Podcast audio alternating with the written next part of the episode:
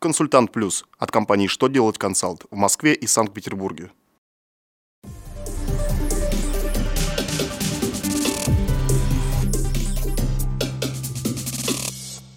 Добрый день! Для вас работает служба информации телеканала «Что делать ТВ», в студии Алексей Шардуба.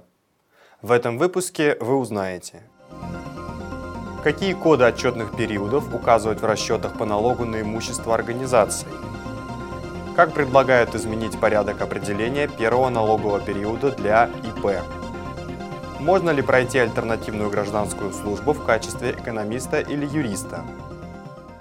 Итак, о самом главном по порядку. С 1 января 2016 года отчетными периодами по налогу на имущество организации для налогоплательщиков, исчисляющих налог, исходя из кадастровой стоимости недвижимости, признаются первый, второй и третий квартал календарного года. А при исчислении налога на имущество, исходя из среднегодовой стоимости имущества, отчетные периоды остались прежними. Это первый квартал, полугодие и 9 месяцев.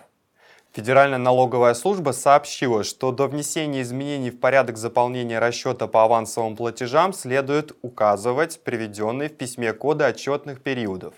Учитывая, что в расчете за первый квартал 2016 года отчетные периоды по кадастровой недвижимости и по обычным основным средствам совпадают, коды отчетных периодов не изменились.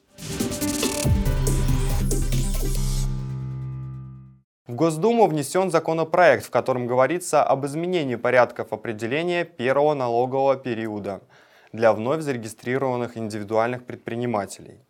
Сейчас правила определения начала и окончания течения налогового периода в целях расчета и уплаты налогов установлены только для налогоплательщиков организаций. И предприниматели оказываются в неравном положении с компаниями. Неудобства заключаются в следующем. Если компания создана в последний месяц года, то первым налоговым периодом для нее будет период со дня создания до конца следующего календарного года. А вот в той же ситуации с предпринимателями нужно отчитываться за первый налоговый период. Этот год сразу же. Предлагается, что правила определения налогового периода при создании и ликвидации действовали не только на организации, но и на ИП.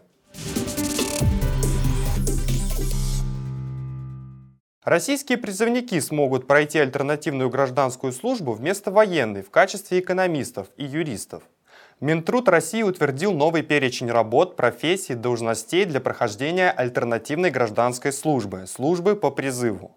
Он сокращен на 12 позиций, теперь в нем 118 должностей и работ. В частности, из списка убрали охранника, пожарного. Помимо этого, скорректирован перечень организаций, где предусматривается прохождение альтернативной гражданской службы. На этом у меня вся информация. Благодарю вас за внимание и до новых встреч.